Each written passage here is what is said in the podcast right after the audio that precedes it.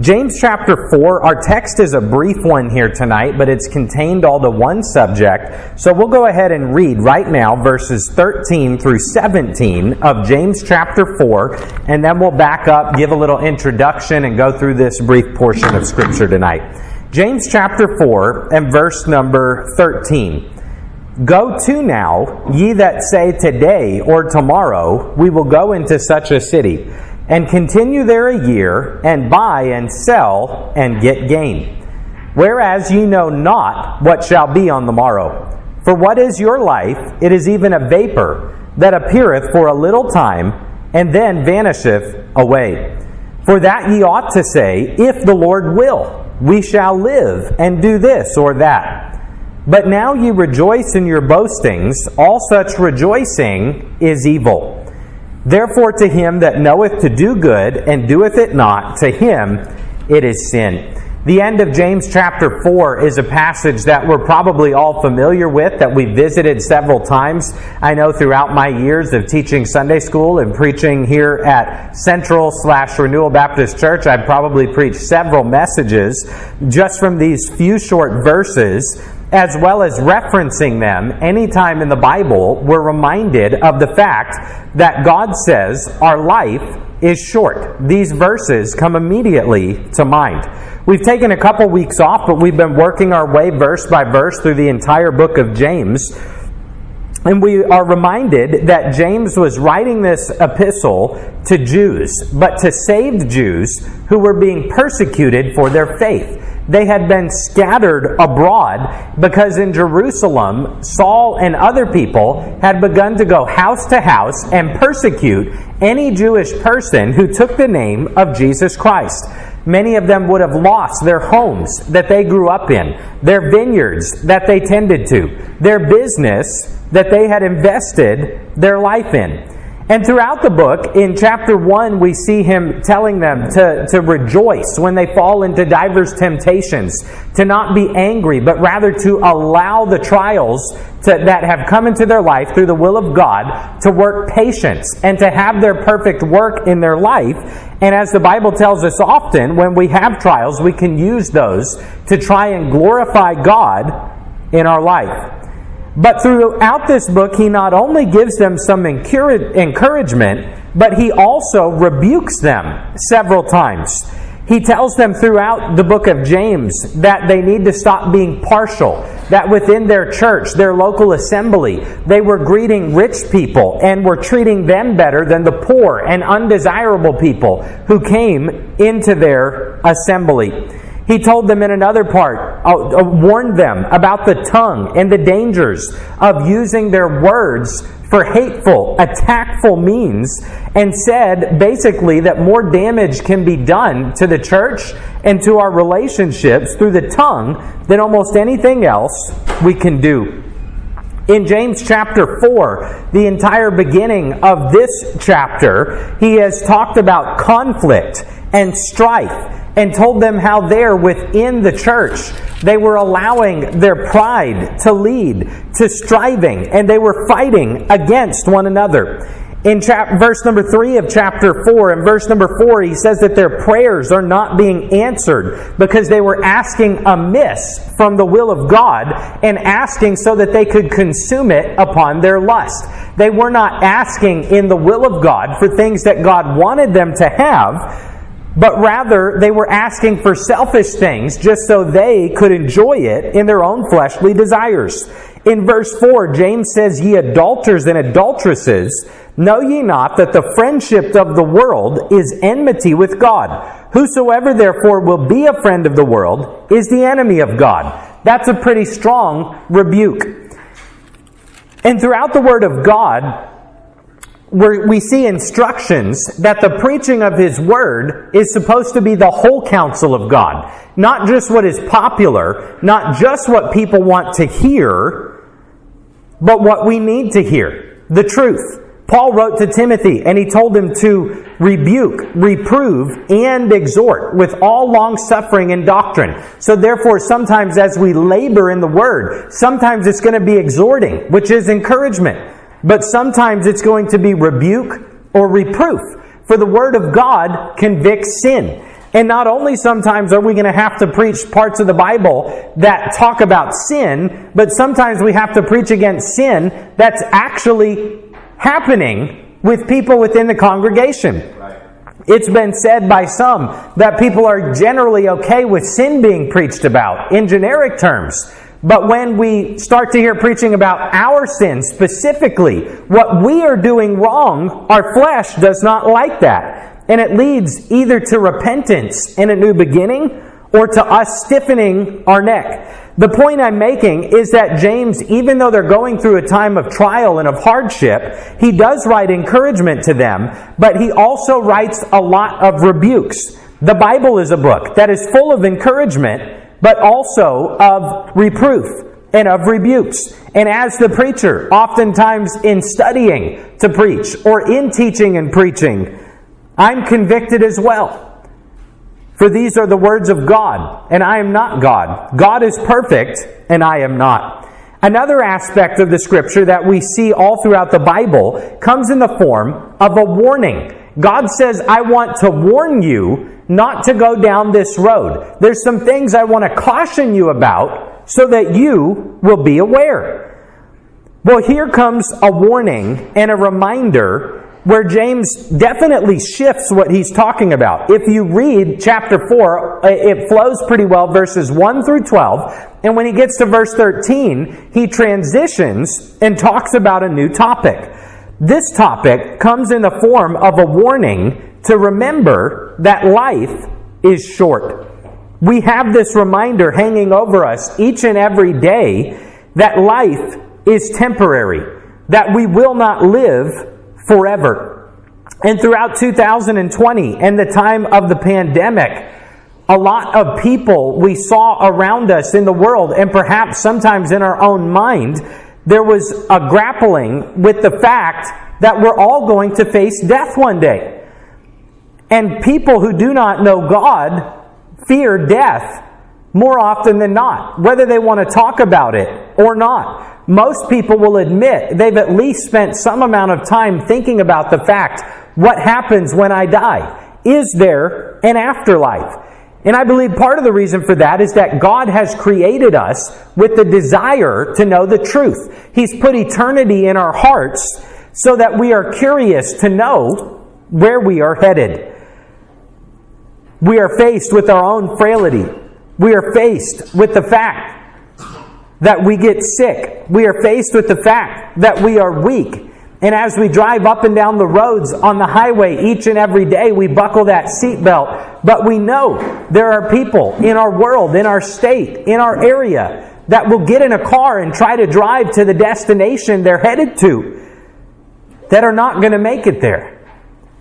And God wants us to know and be reminded and have not as a thought that defeats us or hangs over us like a cloud every day, but as a somewhat constant reminder. He wants the thought to be triggered in our mind this life is not all there is. This life is temporary, it's short, and tomorrow is not promised to me. I didn't make a handout tonight. I'm sorry about not getting to that.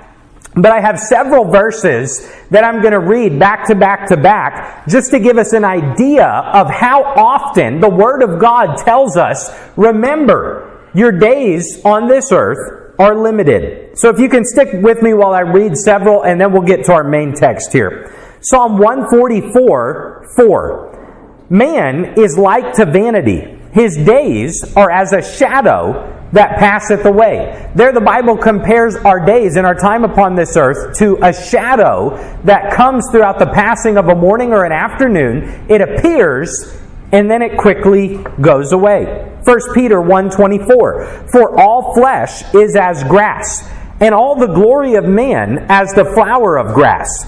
The grass withereth, and the flower thereof falleth away. The Bible says in Isaiah also that all people are like grass. So we're compared to a shadow. James compares us to a vapor, and here the Bible compares us to grass. It grows up for a little bit, it's cut down, and that's the end of it. Psalm 102 3. For my days are consumed like smoke, and my bones are burned as in hearth. My days, verse 11, are like a shadow that declineth, and I am withered like glass. 2 Samuel 14 14 says, For we must all needs die, and are as water spilt on the ground, which cannot be gathered up again. They say you can't put the toothpaste back in the tube. I'm pretty sure you can't, though I've never tried. It's a metaphor, it's a saying to say, hey, it's too late, it's already gone, you can't undo what you've done. And there in 2 Samuel, the scripture is saying that as water, if you pour it out on the concrete, you can't just gather it all up again and put it back in your glass. So too that is our life. We all must needs die and are as water spilt upon the ground. Psalm 39 5 Behold, thou hast made my days as an handbreadth, and mine age is as nothing before thee. Verily, every man at his best state is altogether vanity. Just a couple more, if you'll stick with me. Job 14 1. Man that is born of a woman is of few days and full of trouble. What is any life going to be like? Two things. There's going to be some trouble in every life. In every life will be a few days. In the big picture of things, whether you live to what we would consider an old age or not, our days are still few. Psalm 89 47. Remember how short my time is. Job 7 6 and 7. My days are swifter than a weaver's shuttle and are spent without hope. Oh, remember that my life is wind. Mine eye shall no more see good. The weaver's shuttle would be used to sew things and weave them together. And like you would picture a sewing machine where it has that quick action, where it goes to one side and then is pushed back to the other side. Job said, That's what my life is like. My life is like the wind. Proverbs 27 1. Boast not thyself of tomorrow, for thou knowest not what a day may bring forth. I was supposed to read that one in a minute, so that one I got out of order. Why? Why does the Word of God tell us so many times to remember that we're not going to live forever? Not to distress us, not to dismay us, not that we would be depressed. I've got this in my notes to say later, but a child of God should never fear death. The thought that we may leave this earth sooner than we had planned should not cause us fear, despair, or hopelessness. For our hope is in the blood of Jesus Christ and His promise that He is gone to prepare a place for us. And that when we are absent from our bodies, we will be present with the Lord. But rather, I believe that God has put in His Word so many times the reminder to us, His people, that life is short and our days are numbered so that we would live with eternity in view. Live with eternity in view. If I don't believe that there is a God, then when I get up and go to work Monday morning, my thoughts and my plans are different than if I am saved and know that there is a God. If I don't know the Lord, then I'm simply worried about how much money can I make and what am I going to do for fun later. And let's eat, drink, and be merry, for tomorrow we die. Well, as a Christian, those day to day thoughts and plans are still going to be a part of our life. We're still going to think about here's what I need to do to take care of business and to get ahead. And here's what I'd like to do tonight when I get home for fun. Five months from now as a goal, 50 years from now, what I'm working towards. But we do it each and every day, knowing that our hope is not in our paycheck. Our hope and our life is not really about how much fun we can have, but rather we enjoy those things as a gift from God, knowing that when we leave this earth, our opportunity for pleasure and fun is not what's over, but our opportunity to serve God because we love Him while we live is what will be ended. And Jesus told His disciples, Lay not up for yourselves treasures on earth where the thieves can break through and steal it, where the moths can corrupt it and eat it up, and where the rust can corrupt it. But rather lay up for yourselves treasures in heaven. For any treasure that you have in heaven cannot be taken away. Jesus said it cannot be stolen, it cannot be eaten, it will not be rusted over. Jesus was not saying it's a sin to have any treasures on earth, but rather that that would not be our primary focus and that we would have our heart connected to our treasure that is in heaven. And sometimes, I'm going to talk about this, I'm talking about things out of order tonight from the way I put them in my notes. But sometimes it's easy to get discouraged and think, what kind of treasure am I going to have in heaven? I don't get to preach to hundreds of people. I don't get to be a famous missionary. Does it even matter what I do for God? Jesus looked at his disciples and he said, You see that little child? He said, Who will ever give them a cup of cold water if it's done in my name, in the name of Jesus? Verily I say unto you, you shall not lose your reward.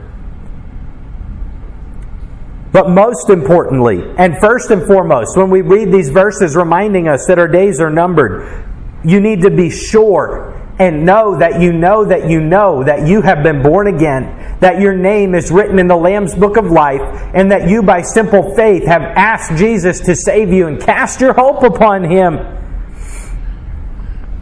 so that we will be ready for the day of our departure. Here in our text, we see number one, a warning against boasting of future plans.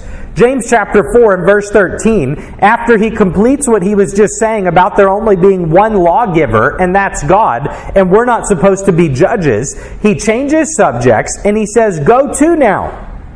That little phrase there, go to now, is denoting the fact that he's transitioning to talk about something else and also saying, hey, pay attention. Come now. Listen up. This is important.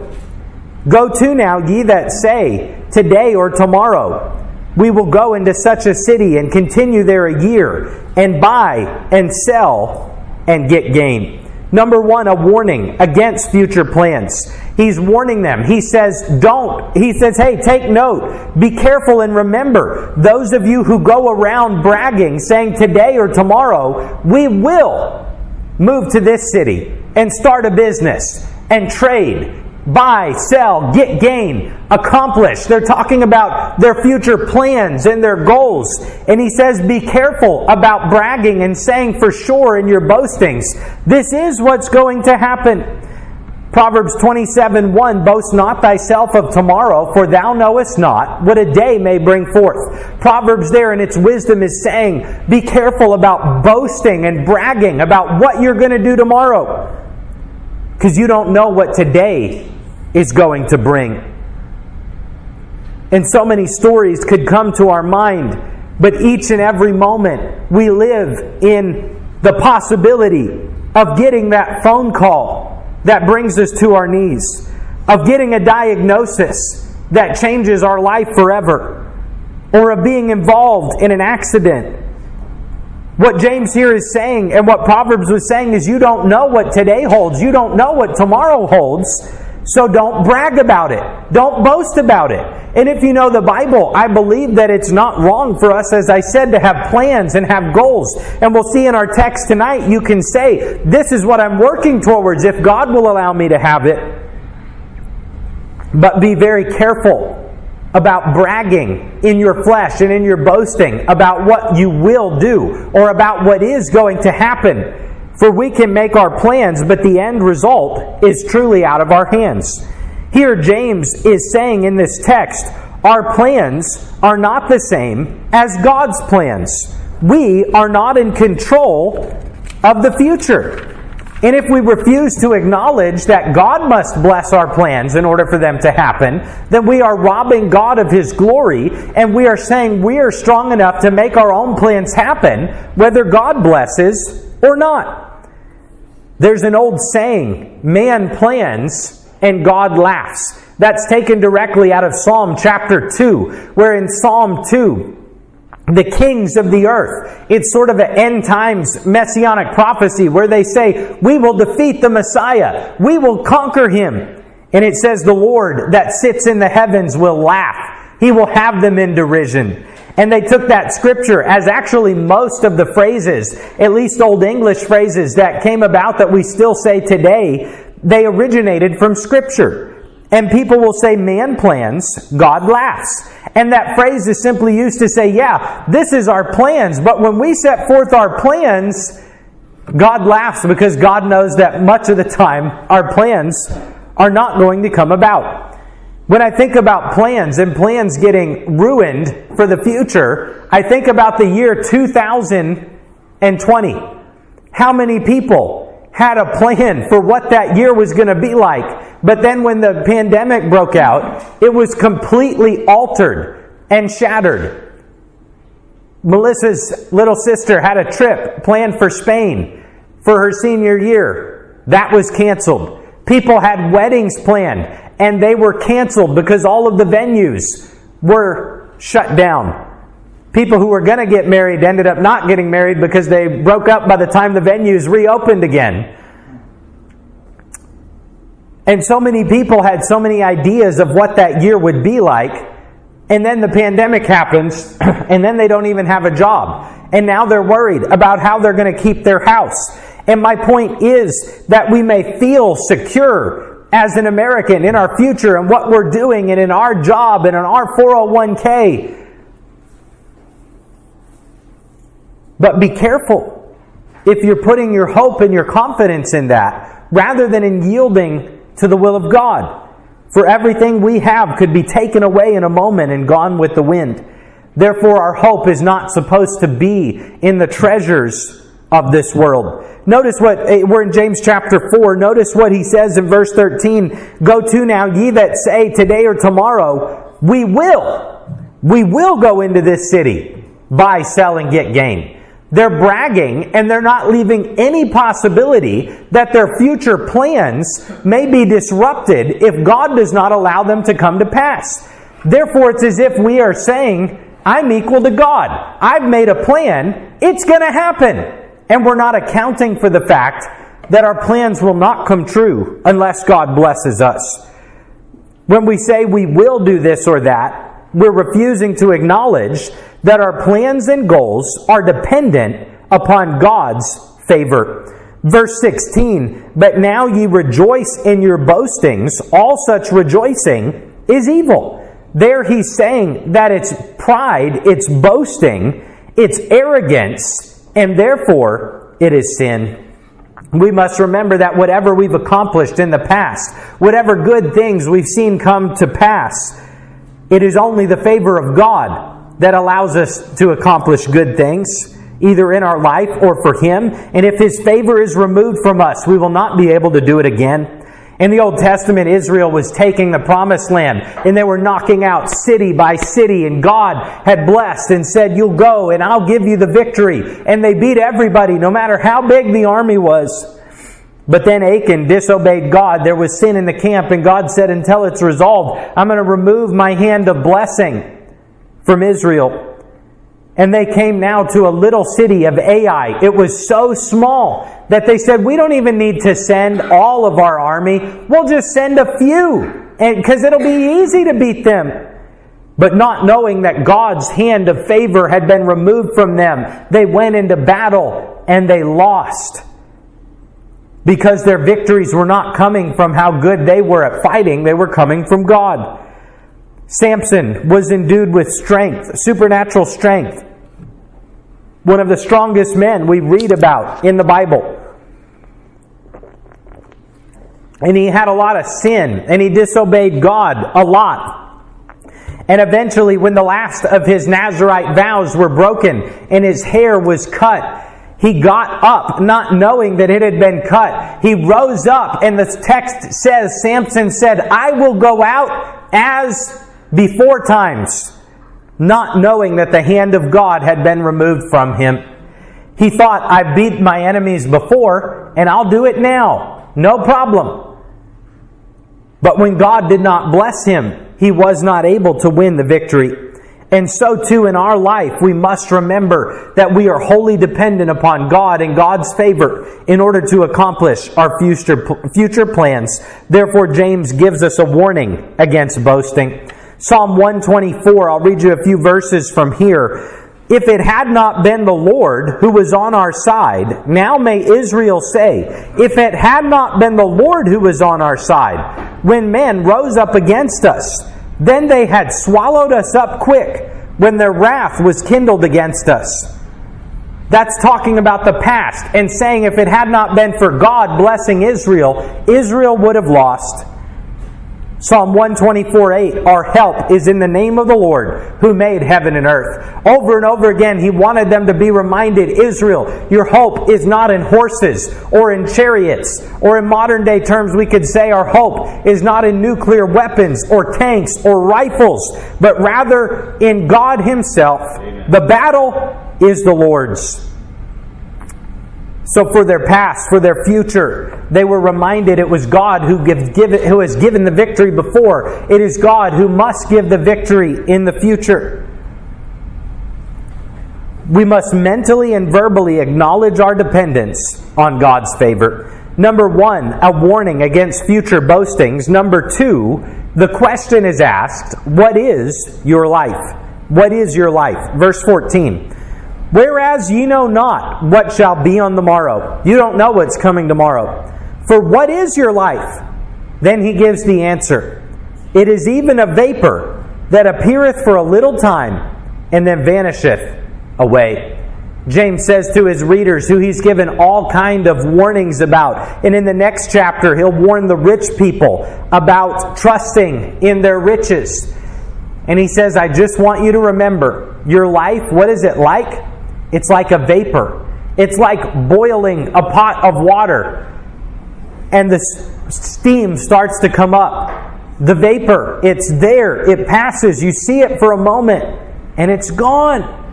And James in the Word of God says, in the big picture, in the long scheme, that's what our life is like. Why does God want us to know that life is short? Why does He want us to think about our life as a vapor? Again, not to cause us to fear or distress or to be depressed about it, because the Christian should not fear death, but rather that we would be reminded, make sure that we are born again. Be reminded that if there's someone we need to forgive, because the Word of God has commanded us to forgive and not be bitter, forgive them today. Love your family serve God, do His will, obey His word, seek that relationships would be restored, repent of sin. Why? Life is short, and we only have so many days to live in the here and now. And yes, we will praise God for all of eternity in heaven with our new nature. But our opportunity here on this earth to choose to serve Him because we love Him is very limited as I said earlier, we may think, well, how am I going to have rewards in heaven? I don't get to do much for God. Pastor Sam Davison gave a story years ago where he said they were having a, a, Saturday morning men's breakfast and prayer time, and they had a missionary in to speak to the men of the church, and he got up and he, he was talking along these lines about eternity is what really matters, and people are going to die that don't know the Lord and go to hell. And he said, Some of you are just out there working a regular job. He said, You need to do something big for the Lord and just quit what you're doing and go to the mission field. Make your life count. Pastor Davison said, it didn't, it kind of bothered me, and it took me a minute to figure out why what he was saying just kind of bothered me. And he said, You know what? There may be a guy over here or a guy over here who it is God's will for them to go to the mission field. And if it is, they should do that. He said, but it's something big for God to do whatever the will of God is for your life. And he said, This man who is sitting over here that runs a mechanic shop and gets up at 6 in the morning and goes and works 10 hours, and then he goes home and he's a good man and he loves his family and he's faithful to his wife and he tries to train up his kids and teach them in the ways of God and show them the scriptures. And he goes to his church faithfully and gives in the offering to support his church and to support worldwide missions. He said, That man is doing something big for God if he's doing what the will of God is for Him. And it doesn't have to be something all the world will know about or something that looks huge and grand. But if you do the will of God for your life, it matters. And also, if you don't do the will of God for your life, that matters too. This is our opportunity to serve Him, and our days are numbered. I have two passages of Scripture. If we can get them in, we're going to go through quickly here, and then we're going to be dismissed. The first one is Psalm 90, if you'd like to follow along. Can I get some help? Uh, Jason, would you read the first four verses here? Psalms chapter 90. Yes. verses 1 through 4. Yes. Before the mountains were brought forth, for ever thou formed the earth and the world, even from everlasting to everlasting thou art God. Uh, verse 1 before that says, Lord, thou hast been our dwelling place in all generations. Verse 3 Thou turnest man to destruction, and sayest, Return, ye children of men. For a thousand years in thy sight are but as yesterday when it is past, as a watch in the night. We were preaching out of 2 Peter chapter 3 a couple weeks ago, and that same phraseology is used. God is not bound by time. A thousand years with God, it's just like one day. Verse 5 Thou carriest them away as with a flood. They are as asleep in the morning. They are like grass which groweth up. In the morning it flourisheth and groweth up, and in the evening is cut down and withereth. For we are consumed by thine anger, and by thy wrath we are troubled. Thou hast set our iniquities before thee, our secret sins in the light of thy countenance. For, our, for all our days are passed away in thy wrath. We spend our years as a tale that is told, as if we're living out a story. Verse 10 The days of our years are threescore years and ten. And if by reason of strength they be fourscore years, yet is their strength labor and sorrow, for it is soon cut off, and we fly away. A score is 20. So, what the Old English here is saying is that our, our whole life is 70 years. And if we're strong, maybe we make it to 80 or beyond that. And in that life that we live, there's strength, there's labor, there's sorrow but yet it is soon cut off, and we fly away. You see, whether it's 70, 80, or 100, the same thought still applies. It is soon cut off, and we fly away. Sometimes, tragically, a young person will die through an illness or an accident, and people will say, How could God let that happen? It's just so tragic. This life has been cut short. But the truth of the matter is, whether you live to be 18 or 88 in the scheme of eternity, it's still very, very short. And none of us have forever. Verse 11 Who knoweth the power of thine anger? Even according to thy fear, so is thy wrath. What's the point? Verse 12. So teach us to number our days. Teach us to number our days, meaning to mark and to know and realize they're not going to last forever. Why? That we may apply our hearts unto wisdom. Amen. So that we would not just go through life with, well, uh, what's the phrase? Thank, thank God it's Friday. Oh, now it's Monday. Well, when I, I live for whatever I want, do what I want, have fun. No, sit down and apply your heart to wisdom. The book of Ecclesiastes says it is better to go to the house of mourning than to the house of feasting. For in the house of mourning, in the funeral home, the living will see it and they will apply it to their heart. They will remember that's where all of us are headed. And it actually does more good for us to go to a place of mourning than to a place of feasting. Apply our hearts to wisdom. Is it wrong for us to rejoice and to be glad? Verse 13. Return, O Lord, how long? And let it repent thee concerning thy servants. O satisfy us early with thy mercy, that we may rejoice and be glad all our days. God doesn't want us to live as a dour, miserable person. He wants us to rejoice. He wants us to be full of the joy of the Lord and be glad and rejoice. Enjoy the good things He's given us. Some people, and throughout history in the Catholic Church and monks, they try to get more spiritual by laying aside all pleasures of life. Well, it's pleasurable and a good thing to eat good food, so I'll starve myself half to death. They even would beat themselves with whips, trying to show that they were inflicting pain, and that would make them more godly. But God created good food to be enjoyed. God created good health for us to enjoy when we can have it. It doesn't make us more spiritual if we're shunning the good things that God created and intended for us to enjoy. And beating our own back with a whip cannot do a single thing to get us closer to God. The only thing was Jesus Christ who had his back whipped for us. And through his suffering, we can be made whole. Here in Psalm 90, we see three different things. Psalm 90 says, Remember that life is short. Apply your heart to wisdom and rejoice all your days. Therefore, we could spend part of our time doing all three. Remembering that life is short, numbering our days, applying our heart to wisdom, but also living life with joy and celebration, knowing that our God has created so many wonderful things that we can enjoy.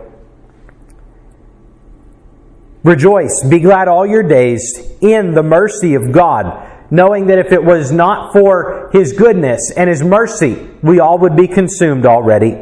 Let's turn to Ecclesiastes chapter 12. This is the other passage I wanted to go to tonight. Ecclesiastes chapter 12 and verse number 1. Remember now thy Creator in the days of thy youth while the evil days come not, nor the years draw nigh, when thou shalt say, I have no pleasure in them. While the sun, or the light, or the moon, or the stars be not darkened, nor the clouds return after the rain. Here's what Solomon is saying. He says, Remember now the Creator in the days of your youth, before the days come, when you begin to get old and know that life is passing and the trouble of life comes. He warns against being young and saying, I've got time. I don't have to live for God now. I'm young.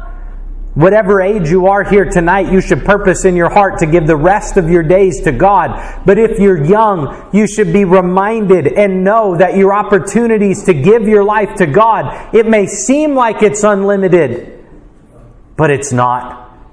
God says, don't have the attitude of, oh, well, I'm young. Now's the time I'm going to explore and do whatever I want. And then later on, when I get older, then I can serve God.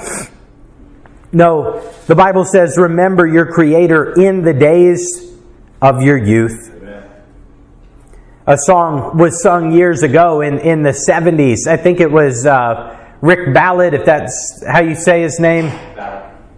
Rick Ballard and it was a young man, and he said he went to church and he, he heard the call of the preacher Give your life to God, be born again, serve Him.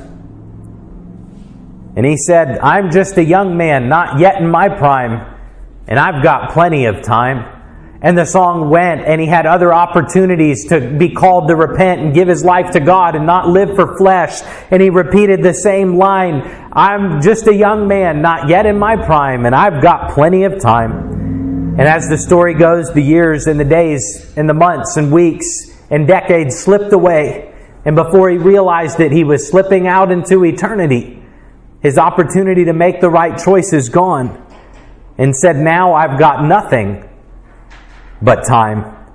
Verse 3. Verses 3 through 7 give us a little allegory here, and what it's talking about is about as we grow older. Verse 3 in the day when the keepers of the house shall tremble. The one who used to do all of the hard work of keeping the house, your hands sometimes begin to tremble when you get older. And the strong men shall bow themselves. Those who were strong will now have pain in their knees and will be bowed over. And the grinders cease because they are few. That's talking about your teeth start to fall out. They cease because they are few those who look out the windows be darkened. Speaking about the one who used to be the watchman and look and be able to see everything. Now their vision begins to be blurred. And the doors shall be shut in the streets when the sound of the grinding is low. Hearing can leave also and he shall rise up at the voice of the bird, and all the daughters of music shall be brought low. There it says, rise up at the voice of the bird. Sometimes when you grow older, it's harder to sleep through the night, and any little thing can disturb you. Also, when they shall be afraid of that which is high, and fear shall be in the way, and the almond tree shall flourish, and the grasshopper shall be a burden, and desire shall fail, because man goeth to his long home, and the mourners go about the streets. I think there, I read the, the phrase, the reference to the almond tree can have to do with the graying of the hair. But basically, he's giving the picture of life slowly going by and being over, and then the mourners being in the streets, there being a funeral possession, procession. Verse 6 Or ever the silver cord be loosed, or the golden bowl be broken or the pitcher be broken at the fountain, or the wheel at the cistern. Then shall the dust return to the earth as it was, and the Spirit shall return unto God who gave it. We quote that verse at funerals dust to dust, ashes to ashes, and may the Spirit return to God who gave it. Why is he talking about getting old to make us sad that that's where we're all headed? No, remember now with whatever days you have left Remember your Creator. Remember that when you die, that's not the end of it, but your spirit will return to God. It matters so little how much you may own, the places you've been, or the people you've known. For it all comes to nothing when placed at His feet. It's nothing to Jesus, just memories to keep. You can take all the treasures from faraway lands and take all the riches you can hold in your hands, and take all the pleasures your riches can buy. But what will you have when it's your time to die? The days pass so swiftly, the months come and go. The years melt away like new falling snow. Spring turns to summer, then summer to fall. Autumn brings winter, then death comes to all. Only one life, so soon it will pass. Only what's done for Christ will last. Only one chance to do His will. So give to Jesus all your days. It's the only life that pays when you recall you have but one life. May God help each and every one of us to give our days to Him. Number one, a warning against future boastings. Number two, what is your life? It is a vapor. Number three, we ought to say, if the Lord will. This was the point that James was getting to. Not that it's wrong to have a plan or talk about that plan, but he says, hey, look out. If you're saying tomorrow we will buy or sell, do this or do that, for you don't know what's going to happen tomorrow. What is your life? It's like that vapor that appears and then vanishes away. James 4:16 4:15 For that ye ought to say if the Lord will we shall live and do this or that it is a biblical, scriptural thing to when we are talking about our future plans to say, Lord willing, to give that preface. They used to say, Lord willing, and if the creek doesn't rise, then I'll be there. What, what, what were they saying? If there's a flood, I might not be there. Don't tell me you said you'd be there. I said, Lord willing, I would be there. And I don't think it's a legalistic thing or God gets all mad at us if we say, I'm going to dinner at Cheddar's tomorrow. And God's going to be upset if we forgot to say, Lord willing. But when we're talking about our major life plans, it's scriptural not just to acknowledge it in our mind, but to say out loud to someone else the phrase, Lord willing. We're going to accomplish this. We're going to go here. We're going to do this. We're going to build this. When we, in our heart, our mind, and with our words, say, Lord willing, we'll accomplish our plans, we are acknowledging the fact that if God does not choose to allow our plans to succeed, then they will not. Jesus said, Without me ye can do nothing. And we are to remember that we are wholly dependent upon Him. I love Deuteronomy 8 18. But thou shalt remember the Lord thy God, for it is He that giveth thee power to get wealth. Someone says, Well, I worked hard to get my money. Yeah, but God gave you the power to work to get that money. If God took your health away, like a lot of people don't have health, you wouldn't be able to work for five seconds to get that wealth. It all comes from God. We're dependent upon Him for it all. We talk about our church. I'd love to look to the future and say, God's going to bless us and we're going to accomplish this.